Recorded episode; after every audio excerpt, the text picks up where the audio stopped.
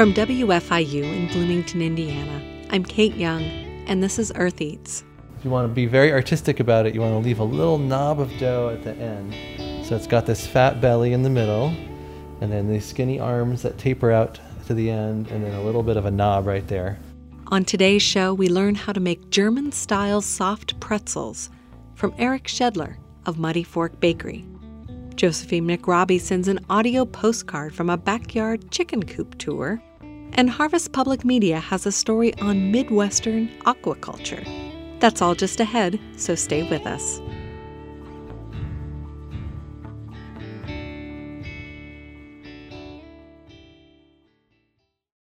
Large barns that dot the landscape across much of the central United States typically house hogs or chickens, and those animals eat a lot of soy protein on their way to becoming dinner. Someday, that soy protein could be fattening up Midwest seafood. Harvest Public Media's Amy Mayer reports. In this huge greenhouse in central Iowa, blowers move air and water as tilapia swim in tanks. Joe Sweeney is CEO of the fish farm Eagles Catch. He sells live tilapia to markets in places like New York and Chicago. The farm starts with tiny, nearly translucent tilapia. But they grow fast and efficiently convert their feed into human food. And when you compare them to other livestock, they're actually getting more protein per pound of feed input than any other animal class. The fish are hand fed five times a day, and the tilapia grow from minuscule to two pounds in about nine months. Their high protein diet relies on soybeans, so you might think that's why Sweeney built his business in an area surrounded by soybean fields. But Sweeney says the commercial fish food he buys comes from the South. Unfortunately, feeding Louisiana and, and Arkansas soybeans. Um, but I think as time goes on, I really look forward to being able to feed them that Iowa product. Globally, aquaculture has huge potential to help meet the needs of a growing population that's eating more protein. But to achieve that, plant proteins will have to take on a greater role. That's because governments restrict harvesting wild fish to feed farmed fish. Iowa State University professor Kurt Rosentrater has been developing soybean based fish food. In Iowa, in particular, we can play a huge role globally in terms of providing protein ingredients for the aquaculture industry. Rosentrater has worked with aquaculture projects in Asia, where countries import a lot of U.S. soybeans.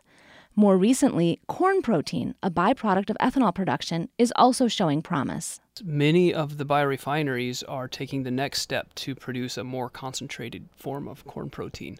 And this is one of those things that's really going to be taking the industry by storm the next couple of years. Across 12 states in the north central part of the U.S., from Ohio to North Dakota to Kansas, hundreds of businesses are trying to grow fish for food. But local demand will have to grow to make them viable diets in many respects are cultural based. And so we are in the Midwest eating more fish than we used to eat, but uh, still not as much as other parts of the world. But even here, frozen seafood, often imported, certainly sells. Five years ago, Julie Taglin and her husband decided to challenge that market.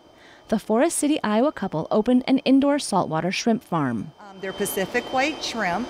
We get them as babies. They're the size of an eyelash. J&J Dry Dock Shrimp is a direct-to-consumer business that's part of a local foods network. The majority of our customers, including myself, have never had fresh seafood. But Teglin says she has a waiting list of customers for the 140 pounds or so of shrimp she harvests every few months.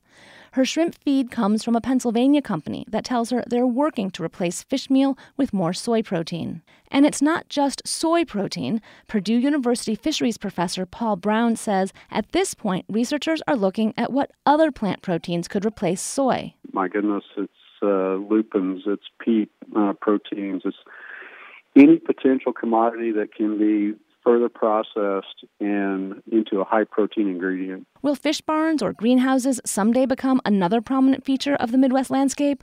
These folks all say maybe, but not immediately. Amy Mayer, Harvest Public Media. Find more at harvestpublicmedia.org.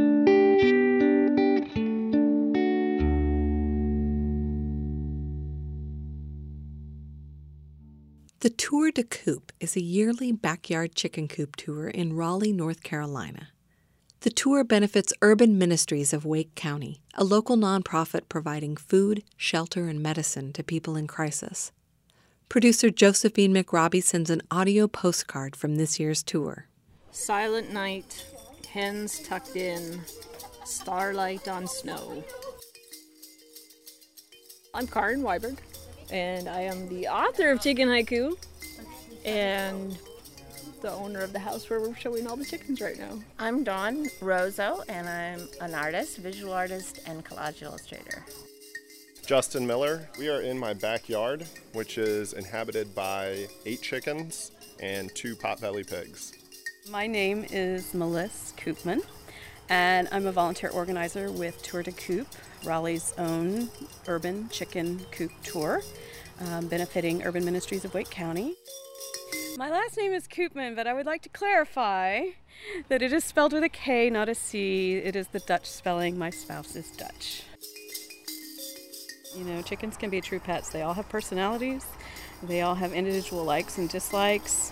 Some of them are very anxious, some of them are very calm, some of them like to go in and roost at night, some of them stay out to the bitter end, like teenagers. they have their little cliques. I'd tell people they're like a group of high school girls living in the backyard.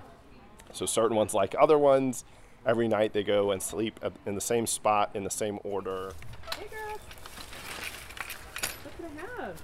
We are in um, an area of Raleigh called Five Points. We're about five minutes from Raleigh's true downtown core.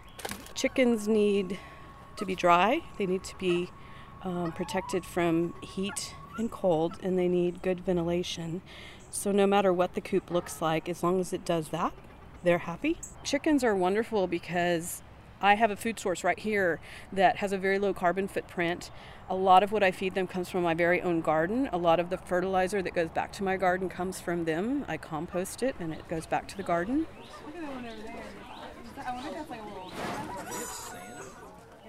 Anyone who knows chickens knows that there is a concept called chicken math what chicken math is, is when you go out and you say you're going to get three or four, you wind up actually getting eight or ten. I decided I, there were certain types, certain breeds that I wanted to add to, to my flock, and that's how I how I went from four to eight in the beginning. Of the seven that lay eggs, I have seven different color eggs that are produced from, from chocolate brown to bright white. I get about a half a dozen eggs a day. i am known in the area as the egg guy, so my neighbors, I have a, a, rotating list. I leave eggs out on the porch for them, they leave money in my mailbox. So, in terms of sustainability, it's actually a, a pet that, uh, that, that pays some rent here, which is nice.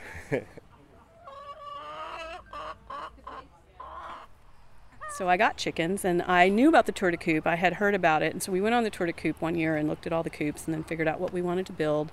And then the next year, we decided to be a coop host on the tour de coop. You will just see creative coops, some of them very high end and gorgeous and architectural wonders, and some of them, you know, made of recycled materials or very homemade, such as my coop. Our houses represent not only chickens, but oftentimes beehives, gardens, unique sustainability features. So you might see rain barrels or vermicomposting with worms.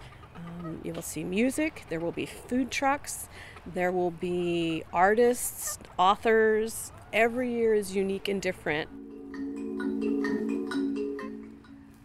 We worked hard for we about a year. We worked hard for about a year to pull it together, get it designed, and it's awesome. The poems and the art really work together. They so really work together. I can't tell you how many evenings that we've just spent sitting out here watching them free range and just been amused. So as a writer, it was just a natural thing to start writing about them. And haiku just seemed like the perfect way to capture chickens. They are incredibly stupid acting, intelligent creatures.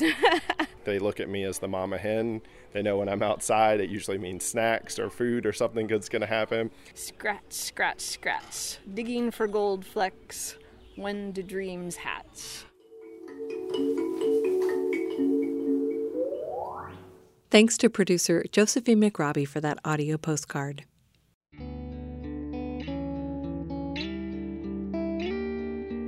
Production support comes from Elizabeth Rue enrolled agent providing customized financial services for individuals, businesses, and disabled adults, including tax planning, bill paying, and estate services. More at personalfinancialservices.net. Bill Brown at Griffey Creek Studio, architectural design and consulting for residential, commercial, and community projects.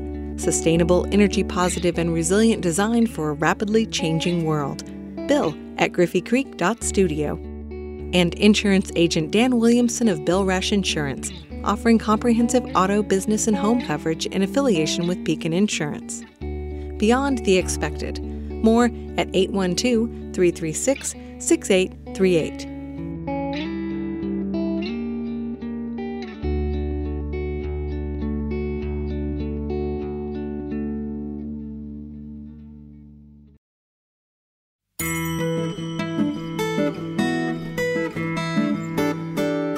Whether it's at the ballpark, the state fair, or your local Saturday market, soft baked pretzels might be calling your name this summer. Eric Shedler of Muddy Fork Bakery offers fresh hot pretzels every Saturday at our local farmers market here in Bloomington. Eric learned pretzel making informally at a village bakery in southern Germany when he was 20 years old. And he's ready to pass his secrets on to you, dear listeners of Earth Eats. So today we are going to make German style soft pretzels. And by German style, I mean dipped in real lye solution. It's not too not too strong. The typical way to do it is to, dip, to put it in a four percent lye solution. So it's actually a lot less caustic than what you would make if you're making soap. You can stick your fingers in it and they don't burn off immediately. Although I do suggest wearing gloves, especially if you have any cuts at all on your fingers. They will burn immediately in the lye. So, what is lye? Sodium hydroxide. That um, a lye solution is very basic and it reacts uh, with the dough to change the chemistry in the outer layer of the dough. And then when it bakes, the lye dissipates, but it causes a much higher amount of caramelization reactions uh, in the surface of the dough as it bakes. And that gives it that characteristic deep brown, reddish brown color and a certain flavor that you just associate with pretzels. So if you don't happen to have lye sitting around in your pantry, you can use like a baking soda solution. Is that what most people do? You can do that. I've done it. Um, people often recommend a boiling baking soda solution, although I will warn you that it's hard to keep a pretzel in its shape when you put it in boiling water, and that may work better for making rolls than actual pretzels. But if you want to take the plunge, or if you already make soap or want to make some soap, you can buy a little bottle of lye beads and make yourself a little solution. Okay. Pretzel dough is almost a straight bread dough with the one addition of a little bit of fat in the dough. Uh, most people use butter. Um, you can use lard. Actually, the pretzels that we sell in our bakery, we use lard because we wanted to try to use as many local ingredients as we could, and you can buy lard locally, and you can't, if you're a bakery, you can't legally buy butter locally because all the butter that's available is raw milk butter. All right. Uh, to, to make the pretzels, we're going to measure out the water and mix in the yeast and let the yeast dissolve. This recipe is going to make uh, six four ounce pretzels. So we need 255 grams of water, and we need two grams of yeast, and one gram of yeast is about equal to a quarter teaspoon. So we're going to use half a teaspoon of yeast. It's hard to measure a gram or two, even on a really good scale. So having a couple of conversions is nice. And uh, speeding it along with a whisk a little bit. My next ingredient is the butter, and I don't want the fat to hit the undissolved yeast because then the yeast could just get frozen in the butter and not hydrate.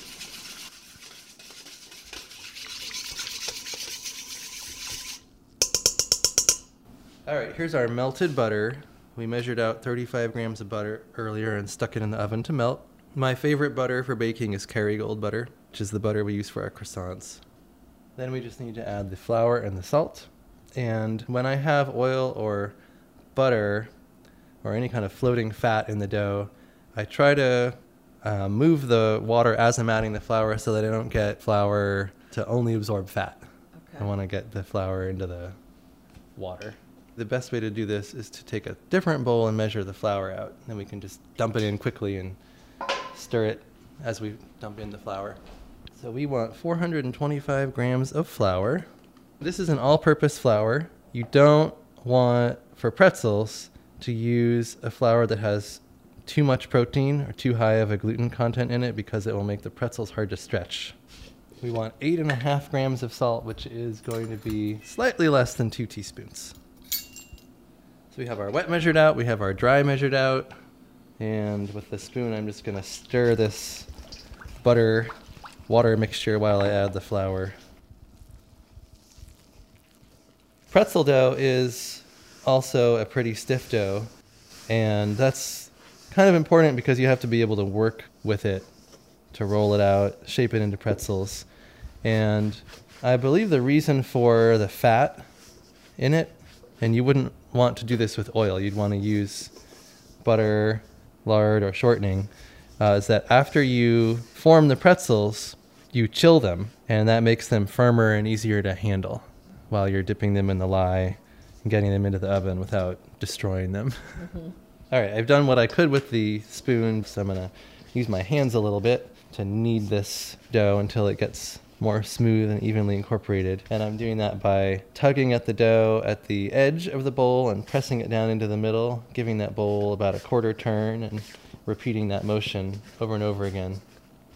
Just in the bowl. The mess is all contained in the bowl, except for your fingers. And we'll do this for a few minutes until everything is evenly incorporated.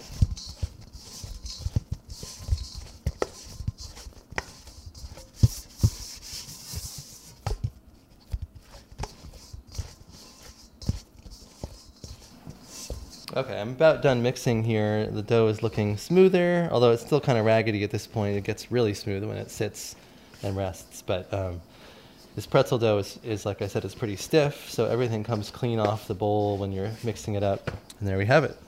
I'm going to set it to rest. The dough's going to rest covered at room temperature for a few hours, but you'll still need to tend to it. Oh, you know what that means it's time to do? Time to fold our dough. If you have a kitchen timer going, then you won't forget every 30 to 60 minutes to fold your dough.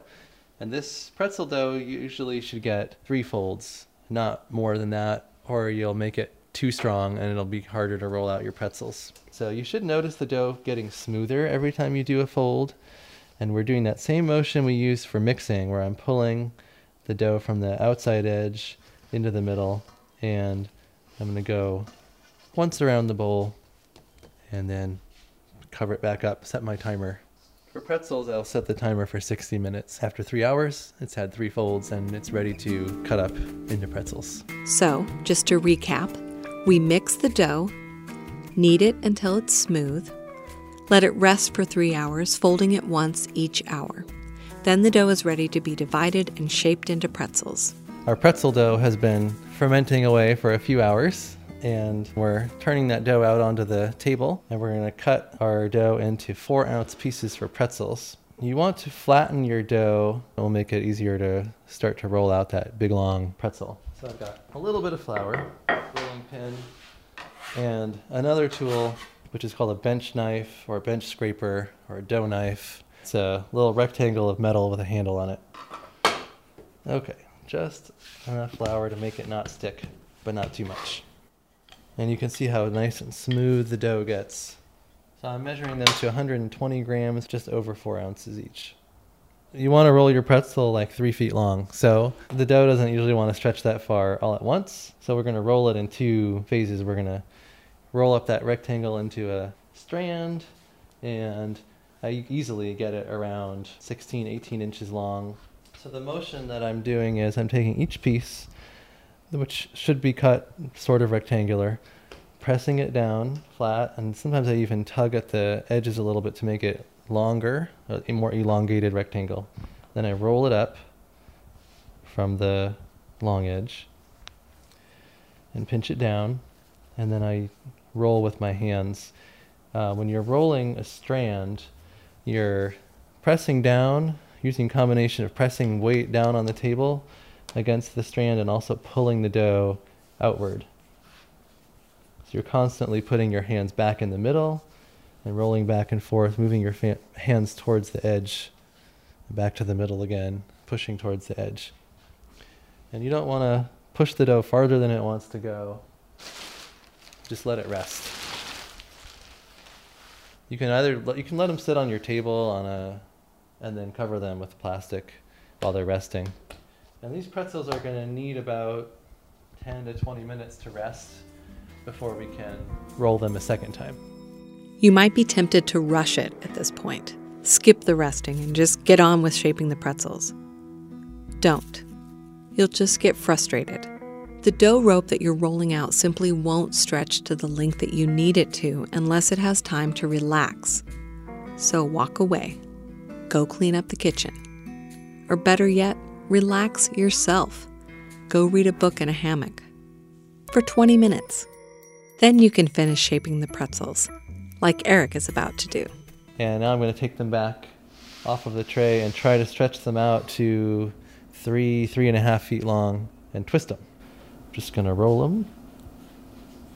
And I'm going to avoid thinning out the, the middle too much because that's the belly of the pretzel. You want to be very artistic about it, you want to leave a little knob of dough at the end. So it's got this fat belly in the middle and then these skinny arms that taper out to the end, and then a little bit of a knob right there. And then the way the Germans do it is they pick up the ends and they toss the pretzel and let it fall back down. And towards the ends of the arms you've made, or the, the part where the arms cross, and, and what the twist needs to be where they cross once and then cross back, so that each arm goes back to its side of the dough. And then you can sort of stick it up there on the ends. And to rest the pretzels, I suggest a board or a sheet pan with a cloth over the top of it so that the pretzels don't get stuck. And we'll put that in the fridge to let them firm up because these are they're definitely floppy and with that butter in the dough they'll get nice and firm and hard when they go in the fridge. That's right. He's letting them rest. Again. This time, get your lye bath ready and set up your workstation for dipping the set pretzels and laying them out on a baking sheet. So we are going to dip the pretzels in lye, put salt on them, and score them with a razor blade. And as with deep frying, you want to have everything ready when you're about to handle lye. So you're definitely wearing gloves wearing for gloves. the if I had food grade. cuts on my hands, I would put two pairs of gloves because sometimes the gloves rip, and it it will burn. It will burn right away if you have a cut. The way we do it on a large scale is we have a, a rectangular tub and a couple of screens, and we rest the pretzels on one screen and then weigh them down with another screen to get them just stay submerged. At home, I would just I would mix as little lye as you need, so you don't have to waste it, and then just hold it down with your gloved hand under the liquid for about five seconds. Pretzels that have been dipped in lye you have to use a silicone based parchment. You can't use any other material. Well, in particular, you can't use something called Quilon because it will bond to the pretzels, which, which is what cheaper parchments usually are made of.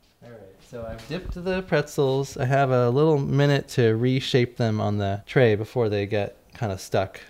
Pretzel salt, which is some kind of salt that's been like uh, it's not coarse pieces because those are hard. It's some kind of thing that's been like pressed together into little little balls of salt.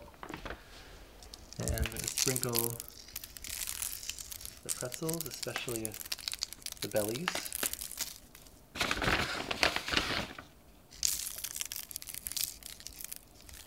And we're going to score them with a sharp blade right along the belly and that's going to give the pretzel a place to expand that will look pretty.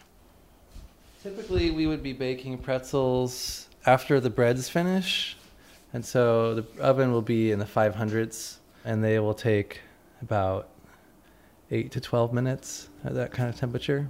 If you recall from when Muddy Fork has been on Earth Eats before, they do all the baking in a large scale wood fired brick oven that they heat to very high temperatures each week to bake their bread, croissants, and other goodies. As the oven cools, they bake items that require lower temperatures, like pretzels. In your home oven, 500 might be the highest it goes. If so, just start checking them at around 8 minutes. You want them to be fully browned and caramelized on the outside and not doughy in the center. Once they're out of the oven, let them rest again ever so briefly to cool slightly. But you know, soft pretzels are best hot and fresh from the oven. A, a German baker would tell you that a pretzel should be fat in the belly, which is also where we scored it, and soft in that part, with skinny arms and crunchy in the arms, so you get a range of textures in your pretzel. And uh, you can eat it hot, like we're going to. Another way that they're eaten in southern Germany is you can slice open the pretzel from uh, the shoulder, from one shoulder to the other shoulder, and put cold butter on it. It's called a, it's called a Butterbrezel. it's really good. Okay. All right, well, let's try it. Do I try the fat part or the skinny part?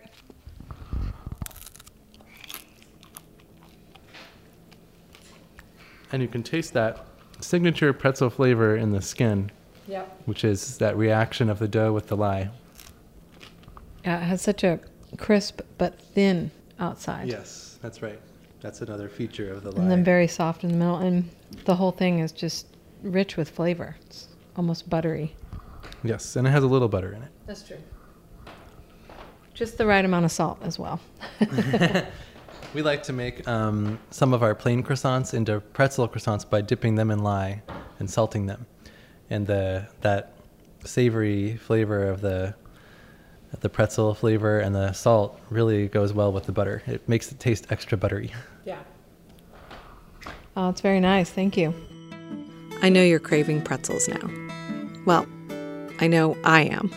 You could find Muddy Fork Bakery at the Saturday Farmers Market here in Bloomington, or you can follow Eric Shedler's detailed instructions for making your own. You'll find the recipe at eartheats.org, and you can review these audio instructions anytime through the podcast service of your choice or by going to the website and finding this episode. eartheats.org.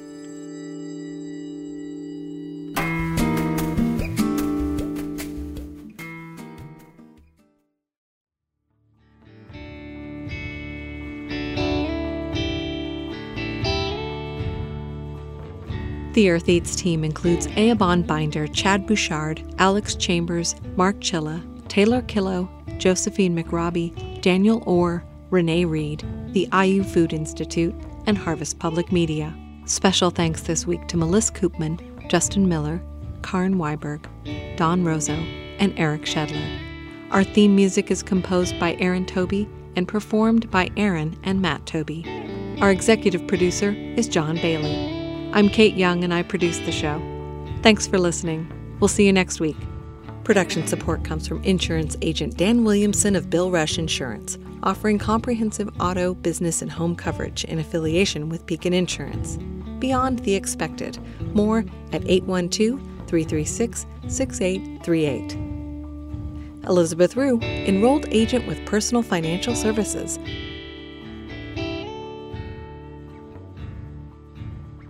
Assisting businesses and individuals with tax preparation and planning for over 15 years. More at personalfinancialservices.net. And Bill Brown at Griffey Creek Studio, architectural design and consulting for residential, commercial, and community projects. Sustainable, energy positive, and resilient design for a rapidly changing world. Bill at griffeycreek.studio.